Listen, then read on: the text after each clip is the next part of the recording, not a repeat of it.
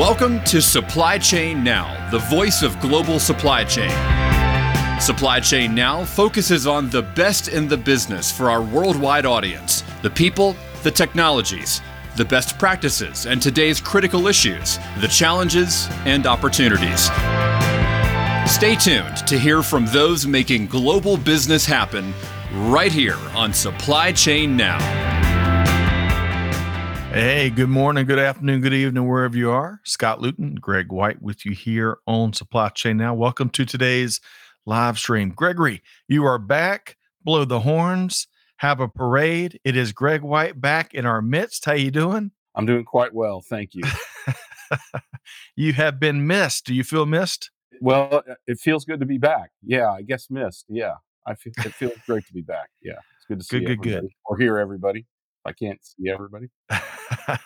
well, welcome back. Of course, not taking anything away from Constantine and Mary Kate and Kevin, who all filled in. Allison, I think, as well. Had a great episode with Allison. Yeah. But uh, great to have you back, Gregory. Thank you. And we got a lot to get into today. A lot to get into today. Um, and we see we've got already Josh and Angela and uh, Zanel, uh, Ola Watosin. We'll say hello to everybody in just a minute, but great to have you and everyone else here with us today. So, Greg, it is the Supply Chain Buzz, as you know, a live show that comes at our global Supply Chain Now fam every Monday at 12 noon Eastern Time. Greg, what do we tend to cover here on the Buzz? Only everything you need to know about supply chain, right? The, I mean, the trends, the issues, the opportunities of the moment, right? So once a week, you get to hear about everything cool that's happening in supply chain.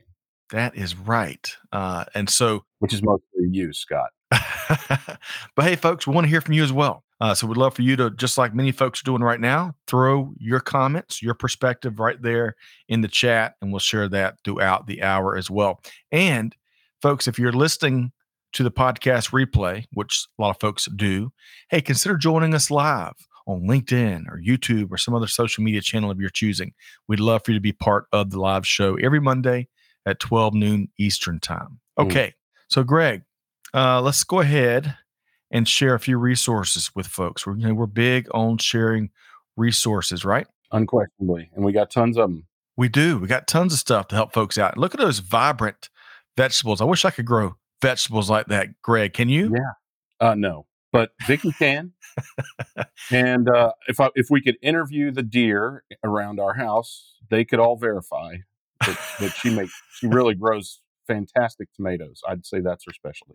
Love that. Love that. And hello to Vicky wherever you may be. Uh, the, the controller with two green thumbs, it sounds. Yeah. Hey, so with that said, we dropped over the weekend and we focused it on pollinator week, which just concluded yesterday. So here's a did you know, Greg? And folks, you'll have to you'll have to dive into uh, this LinkedIn newsletter. We'll put the link in the chat so y'all can learn more about what what makes up pollinator week. But Greg, did you know that scientists estimate that about 75% of the world's all the world's flowering plants and about 35% of the world's food crops are dependent on animal pollinators, not just bees. There's about 3,500 types of bee species that help pollination, of course. They're probably the hardest working pollinator, but there's all sorts of animals that serve as pollinators. Did you know that, Greg?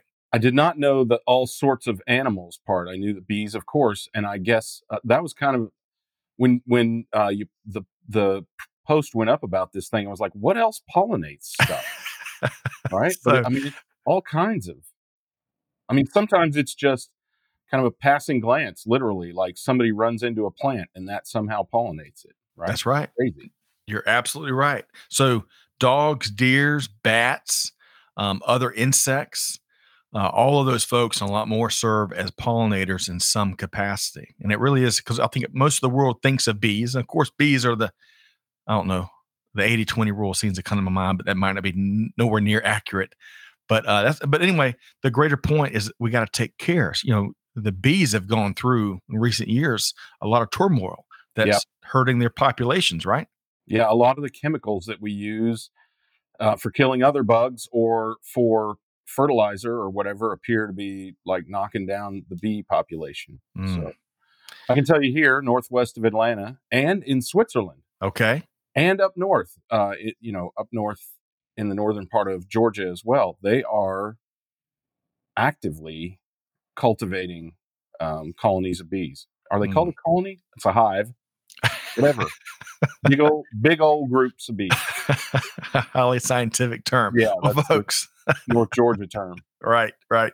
Hey, check out. With that said, uh, it goes out uh, just about every weekend, usually Saturday or, or Sunday morning, and uh, it it uh, it kind of runs the gamut. A wide. It's a it's a it's a weekly variety newsletter. I'll call it. We cover all kinds of things across. With that said, um, speaking of resources, Greg, we got a lot more work to do this week. So this coming yeah. Thursday at 12 noon Eastern time, we've got John Lander with Omnia Partners coming to us to talk about revolutionizing your purchasing process in the current market. Greg, procurement's cool again, right? It's as cool as it's ever going to be. You know, I mean, I think, I think uh, we in supply chain we can't reach too high, right? We've gotten to the big kids table. Now the, the C-suite even listens to us. I don't know if you know. I don't know if we can say cool yet, but we're way in the heck up there. Yeah, I'm we're not geek, we're not just geeks anymore, right? we're not those those goofy cats in Eh, only in shirts with their name tag. Although I, you don't underestimate the power of a shirt with a name tag on it. I like right. to keep one around. um, right, but I, yeah, I mean, I think uh, you know, there's, I think companies, even uh, consumers, are recognizing the importance of supply chain. So nobody doesn't know what supply chain is these days. That's right. Nobody that is right. Know.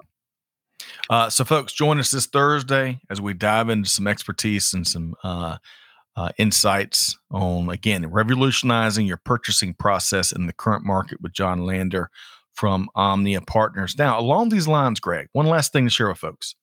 Along these lines mm. is uh, if you don't want to miss sessions like that one or lots for webinars, we've had we've had some home run webinars here lately, or some of the exclusive tools and resources that uh, that come about due to some of these live events.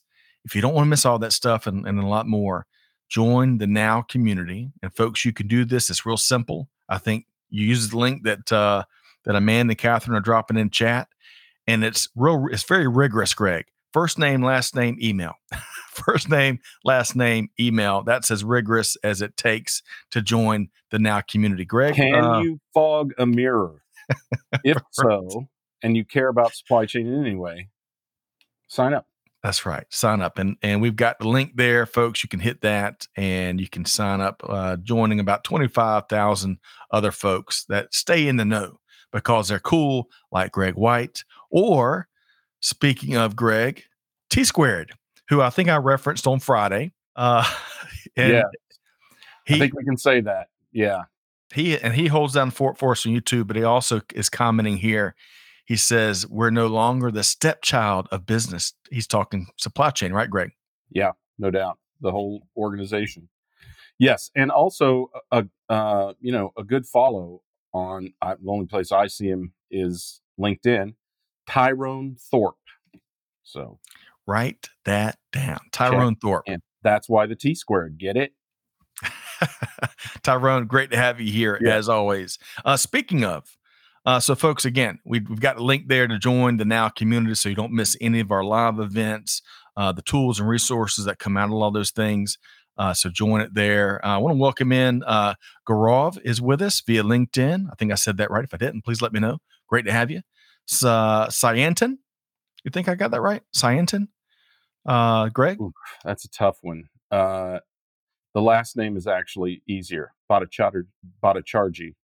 Okay man, I'm, I'm, I'm impressed. Hey, but regardless, welcome, Sayantan via LinkedIn. Great to have you here. I think, now, that, I think that's about right. I think so too. Check us on it. Yeah. Try to spell it phonetically for us. we um, get it right. Josh Goody is back with us, and he's he's talking about the bees and the pollinators. He says, "Hey, we got to check the soil health and a water pattern for the color of those peppers. Also, I think he was being maybe sarcastic because those peppers look so good. Also, he feels the pain about deer eating gardens, as you were just referencing mm-hmm. a minute ago, Greg. For whatever reason, Josh says they love chives, tulips, and apples fresh off the tree. How about that? They do love flowers, and the ones they don't love, it doesn't stop them from pulling them out of the ground by you know trying them, right? Pulling them out of the ground and then spitting them out on the ground. So even the ones that they don't take away, you have to replant. That's right. Um, speaking of procurement, Leonardo from Procurement Garage. Great to see you here, Leonardo, via LinkedIn. Welcome, welcome, welcome. And welcome to everyone else that is here with us today for the buzz. We've got a lot of stuff to get into here. Uh, all right. So, Greg, are you ready to get to work? I believe that I am. Yes. Uh, it, All I think it's been long enough that I should be ready to get back to work. Don't you? I do. Great to have you back. So, Yeah, thanks. with that said, um, I want to dive into our first story here today. Remember the old um, Wendy's, the, the hamburger franchise uh, from the 80s, the Where's the Beef ad? Remember that? Oh yeah. Oh yeah. It was iconic that during the old lady. 80s. Yeah. that's right. Well, let's talk about where's the beef. So, according to a story from our friends at Supply Chain Dive, smaller and smaller cattle herds are pushing beef prices higher and higher. Hmm. The smaller herds are primarily due to drought conditions across the country. And of course, consumer beef prices due to these smaller smaller cattle herds are approaching record level territory that was set during the pandemic. Greg, I'd love to hear your thoughts here. I'd love to say it's time to become a vegetarian, but I've tried that and it's just not working for me. So I guess it's time to pay up, isn't it? I don't. Mm. Yeah. I mean, you know, we we reported a little bit on this some months ago. It may have been a year ago that this was starting to happen, and the same with with farmed crops as well, and that we could expect to see, uh, you know, that we could expect to see the impact on down the road on, um, you know, the center of the plate type items, and uh, you know, I guess this is the result of of kind of the uh, environmental conditions that we're experiencing in these parts of the world. So, uh, you know, we ride it out until the until the herds get bigger, um, or we pay more. And Mm. and uh, you know, what I, I think is really interesting is that it's not that that the farmers are profiting so much more. It's just that you know, it's it's virtually the same amount of work going into less fewer since I should say fewer head of cattle um, so the fixed costs remain the same and drive the price up and of course scarcity drives the price up on the market side Mm. You know, it's it's really interesting. Um, my brain doesn't always go to semiconductors when we're talking beef, but with all the ground being broken in various places across the world, but certainly some of the mega sites that have been announced here in the states, and all the water it takes to run those facilities, man, where's it going to come from? We've, we've we've certainly talked about that too. Where's it all going to come from? You know? yeah yeah i mean well you know the good news is we won't run out of water right water does not escape the it does not escape the atmosphere it gets constantly recycled through the air and through the ground so we might run out of clean water but we will not run out of water what happens is the areas that are arid shift around the planet so you know there was a time allegedly even when the sahara desert was lush Really? Right.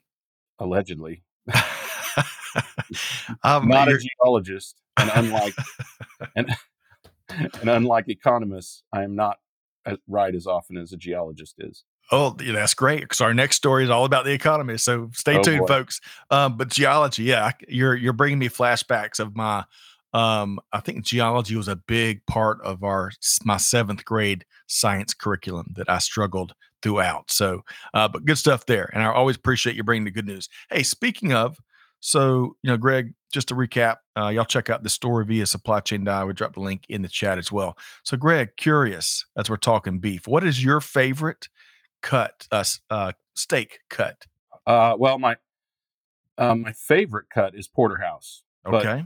i mean as those are 20 ounces minimum and now with the thickness that they love to cut them for i don't know to be impressive 35 ounces Mm. right approaching approaching three pounds i don't eat them very often. So absent that a, a really great tenderloin tenderloin is a great usually called a fillet Yep. um, and i love a uh, a kc strip which is a new york strip on the bone because you get a lot more flavor when Mm, the meat's on the bone. Man, sorry for the description for all you vegetarians out there. That sounds delicious. farm And kid Yeah. and kind of like you though. So I used to love the New York, New York strip growing up. That was my Mhm. favorite growing up. And then uh, when I married Amanda, her family introduced me to a really good seared seared ribeye, right, with Mhm. a nice Oh, yeah. crust on the outside. That's really tough to beat. But to your point, we've also been eating smaller portions. So really, we'll go by uh, the the whole tenderloin, uh, and then we'll we'll we'll portion it out to where it's like five six ounces, and that's Mhm. plenty.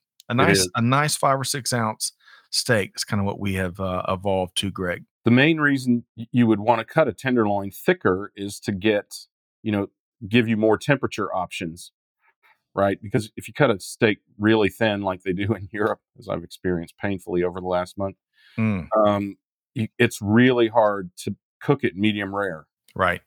which is my, just my opinion, the only way to cook a steak. Yes. Um, all right. So now that everybody is is extremely hungry here on this Monday, June Right, or grossed out, depending on your Right. culinary choices. Um, a couple quick comments here. So T Square, thank you, Clara Peller. Going back to Where's the Beef? That was Clara Peller, the actor, uh, actress. She Oh, owned that line, and to his point, it's been applicable ever since 2018. Good point. Good point. Now, Gene Yeah. Uh, Gene Pledger, Gino is back with us. Gino, hope this finds you well. He says demand moves around to chicken and pork when one protein gets out of line. That's a great Yep. call out. Uh, Greg, uh, just last month or so, I think we're both uh, big fans of Costco. Costco and, and some of the other um, similar retailers were, were giving reporting that was all pulled up to the government level. And one of the things that they Costco was reporting was to Gino's point. Uh, uh, more and more chickens were being chickens been bought rather than uh, beef, which uh, due to the, the the higher pricing. So it's a great call out there, Yeah. Gino. I think it's important to understand too that beef, as I was just sort of alluding to, is very regional. North America, South America, Australia, Italy, pretty much Italy in Europe. And and by the way, you can get a good you can get good meat in Italy. Yep. Um, Yep. But not a lot of other places. Pork is very prominent in continental Europe. Yep. Right. Um, so you know it's it's a regional dish, you know, vast regions, admittedly, but this isn't a problem for a lot of places on the planet. That's because, right. You know, to Gene's point, pork is the primary. It's the primary dish in a lot of uh, European countries, especially Yep. the Germanic ones. Mm. And I ain't lying, that sausage is good. so Jeff says, "Hey, looks like a good run for lab-grown beef. Maybe so, Jeff. Maybe so. We'll see." Uh, and Syed, great to see you here as well as Kamisha. Welcome, welcome. Great to see you here as well. Look forward to your perspective. Okay, Greg, we got to keep uh keep driving here. So as I promised, we touched on geology a minute ago, and- and I I don't think either one of us are going to be confused for geologists. Neither one of us may be confused for economists. Nevertheless, in our in our second story here today, speaking of spending more at the store, which we've been doing for a couple of years now, just about Yeah. everything. Well, here's a little pseudo good news, I'm gonna call it. Prices aren't going up as fast as they have been. So, according to CNBC, the country's inflation rate in May, annualized rate of 4%, came in at its lowest annual rate in more than two years. Mm. But a few line items are running much higher than that 4% uh, over this time a year ago. Food, which comes in at 6.7%, housing or shelter, as they call it here, 8%, transportation services, 10.2%. Greg, your thoughts here? Yeah, the transportation services confused me because, I mean, freight, I don't know if that's part of the metric, honestly, but Mm. freight has been crashing. And you've been seeing a lot about it in the press and social media and that sort of thing. So that one surprised me. you know, the other uh, unfortunate truth is that's just for the US. So, again, having been in Europe, inflation is 16.8% Wow. in the UK. So, um, and you know, and I think the other thing we have to acknowledge here is that it sounds like it, the way that it gets presented, it almost sounds like inflation is going down. It's not. It's only accelerating at a slower rate, Right. right? Whereas it was in the 10, 11% range. Um, now it's only, now prices are only going up y- year over year by 4%. So what cost you a buck last year cost you a dollar four this year. By the way, based on the rule of 72, right? that means in 18 years, the price of everything will double at 4% inflation rate. Mm. So, um, and of course, everything has practically doubled because of the rate that, that things have been at since what, 20, early 2021. Mm. Um, so we're kind of rolling off some of the early dramatic inflation that we experienced in 2021, back when we were talking about the price of chicken wings going through the roof, which they did and have managed to stay Right. there, right. And uh, you know, and another thing I think we have to acknowledge here is that the calculation for uh, inflation has been I don't know how else to say it, but manipulated Mm. so that it doesn't look as egregious as it is. And in fact, if you look at inflation relative to the core inflation um, measures of the previous incredibly cataclysmic inflation event we had in the 80s, Mm. um, the rate is much, much higher and had, in, even in the States, gotten at one point based on that old metric to about 16%. Mm. So, um, and, and I think everyone sort of intuitively knows that because I mean, you look at things like eggs and chicken wings and other things that have gone up by a significant amount. Um, and you can see that it's going up by more than the five or seven or even nine percent that that they were reporting. Yes. You know, I've got a one of my favorite breakfast bars. Uh, as I was strolling through the store and I put my hand on the box to grab it, uh, six hundred seventy-two dollars. Greg, I, I decided to leave those breakfast bars on the shelf. Okay, I might be exaggerating by a dollar or But two. it felt like that, didn't it it? did. Oh Yeah. gosh. I know. Um, Vicky and I, I must, I should be ashamed to admit this, but we were caught in the same deluge you were, and we had to dive into some place just to kind of get out of the weather because there was one microburst after another, and it was a Taco Bell. So I ate a chalupa. Does that sound right? Sounds a good to me. taco shell thing. It was four dollars and fifty nine cents. I mean, it wasn't that long ago that you could get your entire meal at Taco Bell for four dollars and fifty nine cents. Right. It's it's just insanity what you know how prices have gone up. It is. You're So- right. Uh, all right. I got to bring in Josh's comment here. So, on Greg's point, lies, damn lies, and statistics, statistics comes to mind when politicians talk about inflation right. metrics. Thank you for quoting the great Samuel Clemens, Mark Twain. Love it. There's All lies, right. there's damn lies, and then there's statistics. Uh, speaking of, I, I want to share one more opportunity to move right along.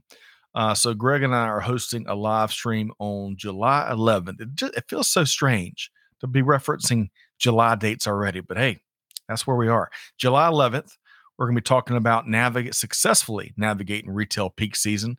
Five key strategies for shippers and carriers with our friends from Vector and Coyote. So y'all join us for that. Greg, that should be a, a great uh, session, don't you think? Yeah, of course. I mean, anytime we have anybody from Vector on, that's always fun, just because of the breadth of what they do and their Mm. their you know give give forward Mm. strategy. Um, and of course, Coyote is you know big. They're big, right. so we're going to get to get a really broad perspective on on the marketplace there. Excellent. Y'all join us there on July 11th. We've got a link right there in the chat to do just that. Uh, Josh says uh, the party pack at Taco Bell used to be 12 bucks.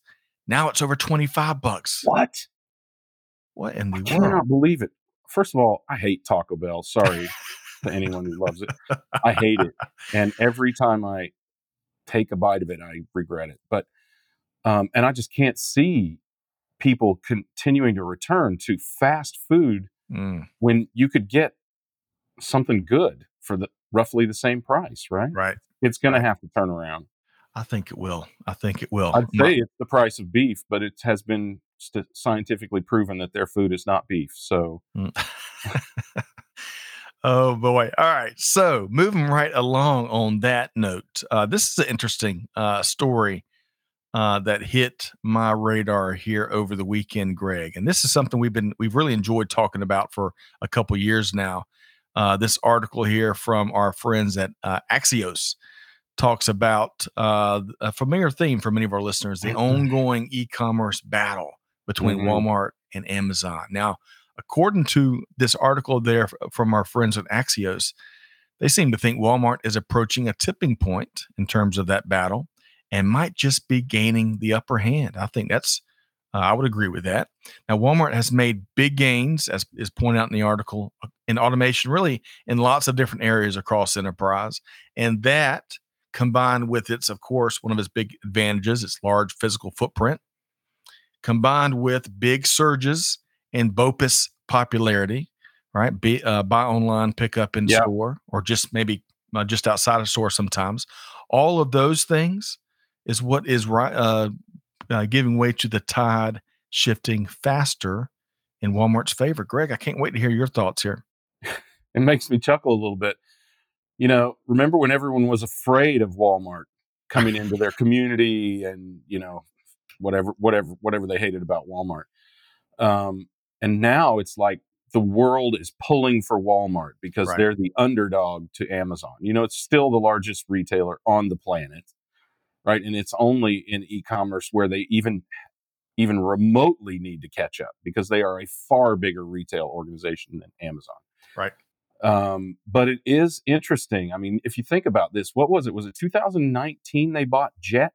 Mm. Um, Eh, which wasn't a big it, it, was mostly for the mechanism of jet because they weren't that big of an e-commerce retailer then and they have turned that into something really really venerable i don't know if you do uh, walmart i mean walmart.com or whatever but i have a an american express card where i get a free walmart plus okay um a, a free walmart plus membership which means it's nothing compared to the 120 or 140 bucks a year you pay for Amazon uh, Prime yep. nowadays.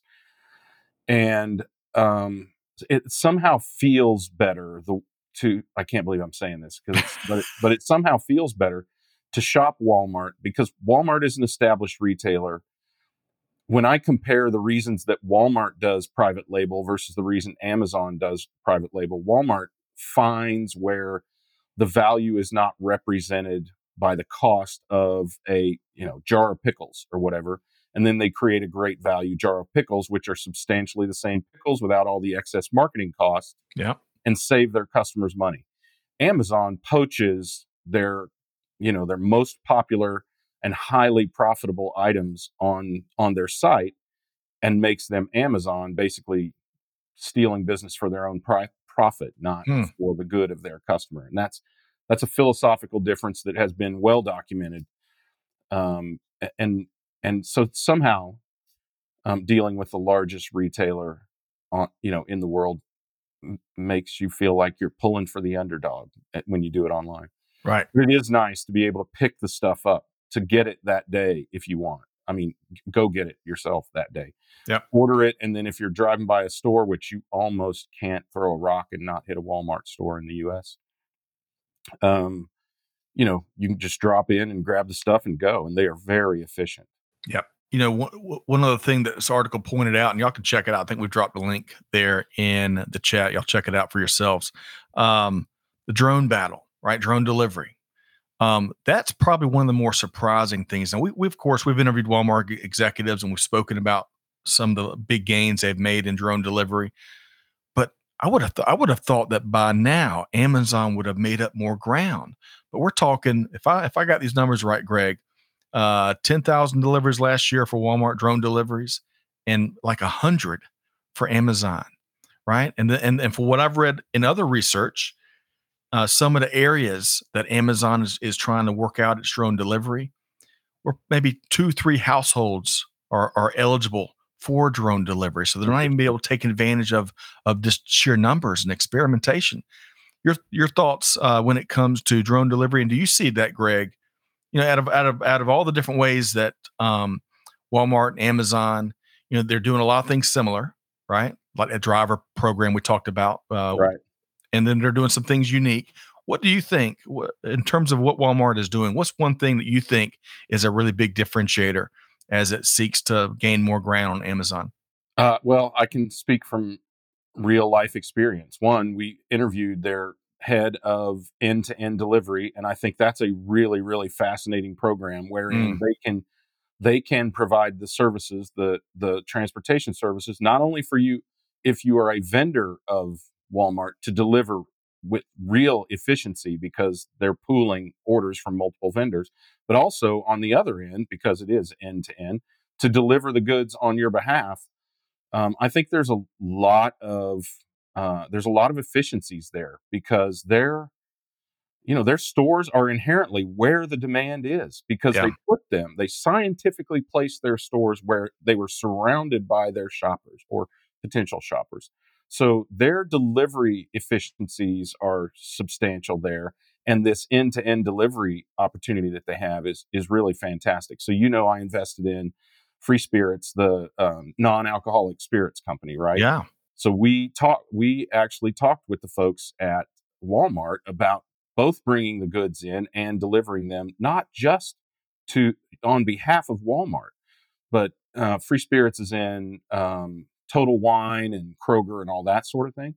But fulfilling those orders from from their facilities for all of that sort of thing. So now they're competing with, you know, not just Amazon, but all the other tiers of and other types of 3PLs and and e-commerce fulfillment organizations. I, It's a really really uh, it's a really really good um, methodology.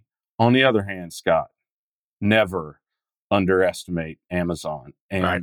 I, I would I would argue I, I wouldn't argue this. I would speculate that if Amazon is only lightly dabbling in drone delivery, they know something that maybe Am- maybe Walmart or we don't. That's a good point. Because they are uh, ruthlessly efficient when it comes to what's coming in the future and you know and that sort of thing. I mean, let's face it. This was company that started selling a few books online Right. and now is one of the largest retailers and one of the largest logistics organizations in the entire planet. Mm, So it's a great point. um, it's really hard to count them out. So, uh, my first question, if I were investigating this on Walmart's behalf, would be to say, what do they know that we don't? Yep. Um, and it's just possible that Walmart is right and Amazon, uh, or, or you know, the, the this article. I think its its premise is that that Walmart is ahead of Amazon on these things. That's also possible. Yeah. I mean, Walmart also pretty ruthlessly efficient. yeah, I would agree with that. Yeah. Um, hey, folks, what's your take? Uh, if you're vendors to both these organizations or if you're customers, I'd love to get your take. Like Natalie's here, Greg. And Natalie, great to have you here as always. She says, looking forward to reading the article, of course, but as a vendor of both companies, Natalie says, I don't see this to be true. And I don't see where's my Walmart order on the neighborhood chat, Mhm. Amazon all the time. And she also says Walmart and BOPIS, you know, pick up, uh, buy online, pick up in store. That's why there's no comments. And you know, that's a good good chat. But they um, really, you know, as as as folks are getting out, thankfully, right? Thankfully, and they're able to leverage that. It's become really popular, really popular. And so, no doubt, that's a big trend that Walmart is riding. Uh, to Natalie's point, Greg. Uh, I love Natalie's comment there from the vendor side of things, not Yeah. you know, because what we've been chatting more, a little more about, uh, with the exception of your most recent investment, I'd love to talk more about. But we've been talking maybe on more on the consumer side, the customer side. Any any final thoughts in terms of what suppliers might be seeing from either organization? Um, ruthless efficiency you can expect from both both of them. I think there's more of a, and I'd I'd put this to Natalie too. I think there's more of a partnership, kind of solution oriented stance by Walmart. They used to be ruthless and miserable to work with, just like Amazon, right? And and there are other retailers that take that that position in dealing with their suppliers. Um, but I think that's probably a difference that that I expect to see. It- certainly, you get a lot more engagement. Again, just looking at the free spirits example, um, closely collaborating with the category managers and the logistics people at Walmart. At Amazon, it's more of a, you know, it's more of a transactional relationship, right? You're just selling your stuff on Amazon as a vendor, and just not not quite the personal touch there. Yep. Right. Um, so Uh, I want to, but so we're we're talking about ruthlessly efficient. We're way ahead of schedule, so we're going to give some folks a little bit of their time back. But I'm glad, Greg, now that you're back with us after your European travels last mm. three or four weeks. You mentioned, and it's public knowledge now, so I think we can talk about it. You mentioned a recent investment you made. Uh, tell us a little bit more. Uh, and and folks, this is going to be a little shameless plug, but I find this intriguing. Uh, both the the the product itself as well as Greg's um, uh, I'll call it, for lack of a better phrase, rationale yeah. uh, for where the market's going. So tell us more about this. So it's uh, so I'll describe the company really quickly and then why um, it was both shocking and fascinating to me that there is opportunity here. So it's called Free Spirits, the Free Spirits Company, and it's um, non-alcoholic spirits made for mixing into cocktails. I can tell you that you don't want to sit down with a non-alcoholic bourbon and sip it next to your bottle of Eagle Rare because while evaluating the evaluating the investment, I did that very thing, and I was like, "Yeah, I'll take Eagle Rare every time." but um, it is remarkably similar, and and um, and this is the dynamic that is changing: is that Gen Y, millennials, and Gen Z are drinking less and less. They're getting their buzz a little bit different way these days. Um, apparently, when you're on shrooms, a nice non-alcoholic cocktail. No, I'm just kidding.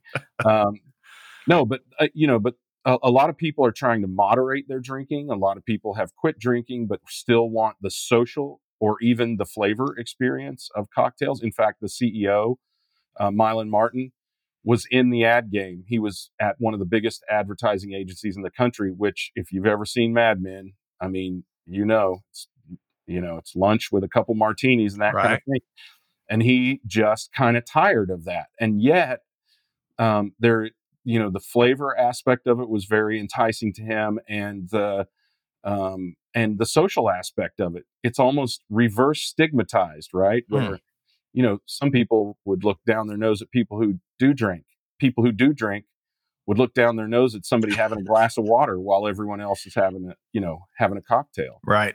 So it allows you to both have that experience and and be inside the cultural norms uh, of of anything. Um, and what what has been found is that like our generation, Gen X, is also um, taking a drink off, is what a lot of people call it. So, um, you know, they'll have a couple Manhattans, and then you can have a free spirits Manhattan, which I have had, and because you know it's mixed, it tastes remarkably similar and it's huh.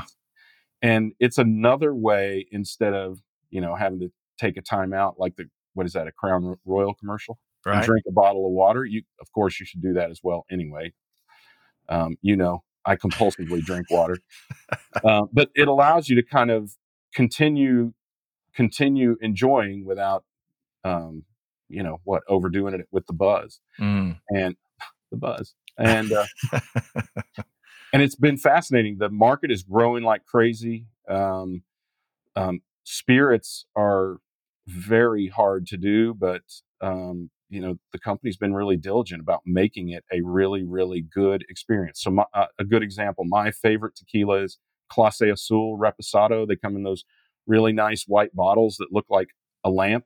Yep. Um, and um, the tequila, the Free Spirits tequila, tastes remarkably like that. And in a margarita, you would never even know the difference because it even simulates the bite that you really? get from an alcoholic uh, alcoholic beverages. They use spices and active ingredients, hmm. nat- natural ingredients too, to uh, to do that. And then it, the stuff is flooded with B vitamins and things like that to you know give you that kind the energy without the crash of a, of a depressant like alcohol is. Hmm.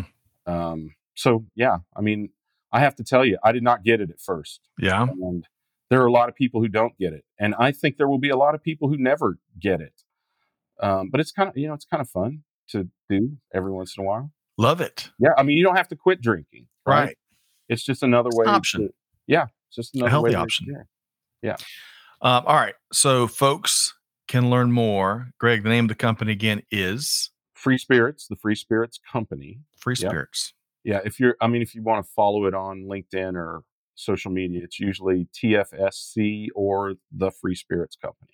Okay, awesome. We'll look forward to learning a lot more. I've got to get a couple of bottles of because they they uh, from what I saw as you announced it, made it public. They had um, as I vis- ventured over to the the website, the the various products that came with recipes, all this stuff, hol- from holiday Yeah. drinks to you you name it. Uh, Yeah. So we're gonna have to do some experimenting. I think that's a great idea. Then look, think about this. Anytime is cocktail time, right? You and I could just sit here and drink cocktails the whole time. That's right. Well, you know, as as we've talked about, uh, maybe not on the show, but behind the scenes, uh, who is that famous uh, member of the Rat Pack, Dean Martin? Yes. So it's I've read in a couple different places that it's been rumored, you know, because he would do his routines, whether he was singing or doing stand up comedy or whatever, Yeah. with a small glass of what most people assumed was either bourbon, bourbon or whiskey or something like that. But it's Mhm. long been alleged that in many cases that was apple juice and it was just part of his act. How about that? So, uh, it is also true, that, and that is true in- many cases, not in every case. My uh, grandmother was a big Dean Martin fan, and she could verify from his breath that he was, she was talking to him at some shindig or something one time. Um, um, but even the great David Lee Roth, when he would chug a bottle of Jack Daniels, uh, about half the time that was tea. Interesting. So, Interesting. um, I bet that's not the only interesting thing about David Lee Roth back in the days. I bet they could write some stories. I bet they have. no, they Um, have, yeah. All right. So, Greg, man, a very efficient buzz today. Really great to have you back. Uh, we've got, uh, as we've laid, started to lay out, not only do we have uh, big shows just around the corner, July, Greg, July is jam packed. We've got a ton of uh, live webinars and live live streams that you're not going to want to miss. And Greg, the easiest way for folks, and again, I'm going to share this little little uh, tool here. The easiest way, folks, to not miss any of this stuff, even if you can't make the live event, if you sign up to be part of our Now community, you'll be able to access on demand very easily, easily, and of course, also get the tools and resources that a lot of those shows offer from uh, some of our partners there. So check it out. We dropped a link uh, uh, for easy registration as part of the Now community, and definitely want to share that with all of y'all here. Greg, uh, it's easy to miss things, right? Uh, and it's even easier to take advantage of little tools like this so you don't miss uh, things Yeah. here at Supply Chain Now, right? Yeah, and I, I think what um, you know, one of the things I think we ought to share, let's share it now, Scott, Yeah. is that one of the things we want to do with this community is create valuable offerings Mm. and engagement opportunities for you. So um, so this will get you informed so that you're you know when we're doing a show or when you know when we've got a sponsored um, doing a webinar or anything like that. All, it it I assume doesn't it get you on the with that said? Yeah. Yeah, I mean, and to me, that's worth it's worth it. That one thing. Um, but the other thing that that does is is, is as we build that community, we want to build other offerings. So we're going to bring it. We're going to start doing some things that are in addition to the shows, like research and analysis, and and and possibly some more in depth news. We're going to do some um, educational things that we'll share. Some of which ultimately down the road will be only for our subscribers Mm. right? Um, but right now, I I mean, it's a great opportunity to get connected with us and um, just kind of follow us as we add some of these additional bits of information. Remember, remember, our goal is to is to elevate the entire practice of Mm. supply chain and procurement and all of that. And so everything that we do going forward will be more than just these shows and more than just sharing the stories of people in the industry, but also the topics of the day, like we do on this um, some of our opinions, which are not very strong. We don't have very strong opinions at all, do we, Scott? Um, Oh boy. some of our knowledge and expertise, and that of of some of the, as you've seen, as many of you've seen, the exceptional practitioners that we bring to you through a lot of these shows, um, and help impart knowledge to you, or Mm. you know, you know what? If there is something you'd like to see in terms of a community offering, please, please reach out. Excellent. I'm glad you mentioned all of that. Uh, we are definitely entering an exciting new chapter where, just like you put it, it's about lifting the in the the craft, as we've used that word. You Mhm. used that word prior. Lifting the whole craft, doing industry, doing supply chain management, doing leadership better. and not leaving anyone behind. So, folks, stay tuned for a lot more to come. And uh, again, the easy step is to join the Now community so you don't miss a thing. Okay, Greg, I got 1245. I'm fighting the urge to dive into seven or eight more things, but I got it. I want to touch on one thing before we take off. I was going to say, I hope you pick one. Yeah. Yeah. I'm going to pick, I'm going to pick one. Actually, I'm going to pick two. So, Greg, uh, I've asked you this internally, you know, on our team call on Friday. You shared a little bit about this, but I don't think you've had a chance to share with our uh, our buzz and our supply chain now global fam. What is one? Your your pick here. Either your favorite, one of your favorite ex, uh, experiences as part of traveling and seeing uh, Europe uh, over the last month or so, or a tip, a suggestion for folks that may be gearing up for their own trip, and maybe they've got something in their blind spot that you uh, can share that would help them make have a better experience. Your pick, Greg. Uh, well, one, um, yeah, boy. Uh, one thing is embrace the uh, vast, especially in Switzerland, in Germany, and France and Italy. Embrace the vast uh, transportation network. I mean, you you can buy this thing, for instance, in Switzerland called Swiss Pass, and you you wave you know you wave your pass. You can get onto um, something as as light as a bus, or you can get on what's called the Glacier Express, which is about an eight hundred dollar round trip. Wow. And and that's paid for. So I got a 15 day ticket. It was like 400 or 500 bucks. Um, and and I probably saved two thousand dollars doing that. Wow. Um, and some of these they're called panoramic trains in Switzerland, so the windows go all the way into the roof, and you just ride around literally look you can look at glaciers and lakes and rivers they take incredibly scenic mm. routes. Um, don't miss that particularly in switzerland and northern italy and um, the east side of france. I can only speak to those from this trip because of that. Mm. um, so embrace that. The other is be prepared for um, be prepared for two things. Cigarette smoke. They still smoke in, incredibly i cannot believe it but they still smoke so incredibly in in particularly germanic countries but all over europe. Hmm. so be prepared for that. That will be one of your most lasting memories and every city will have dozens of cranes. You got to remember a lot of these buildings were built a thousand or two thousand years ago and there's always something under construction. So um, you'll have to take your pictures judiciously right? And and a good editing package to cut those you know some of those cranes out will be good but you cannot overestimate the beauty of the alps mm. and the um, overwhelming vastness hugeness of glaciers so we went to the matterhorn uh, which is uh, near zermatt switzerland and walked into a glacier and we were millions of years below the top.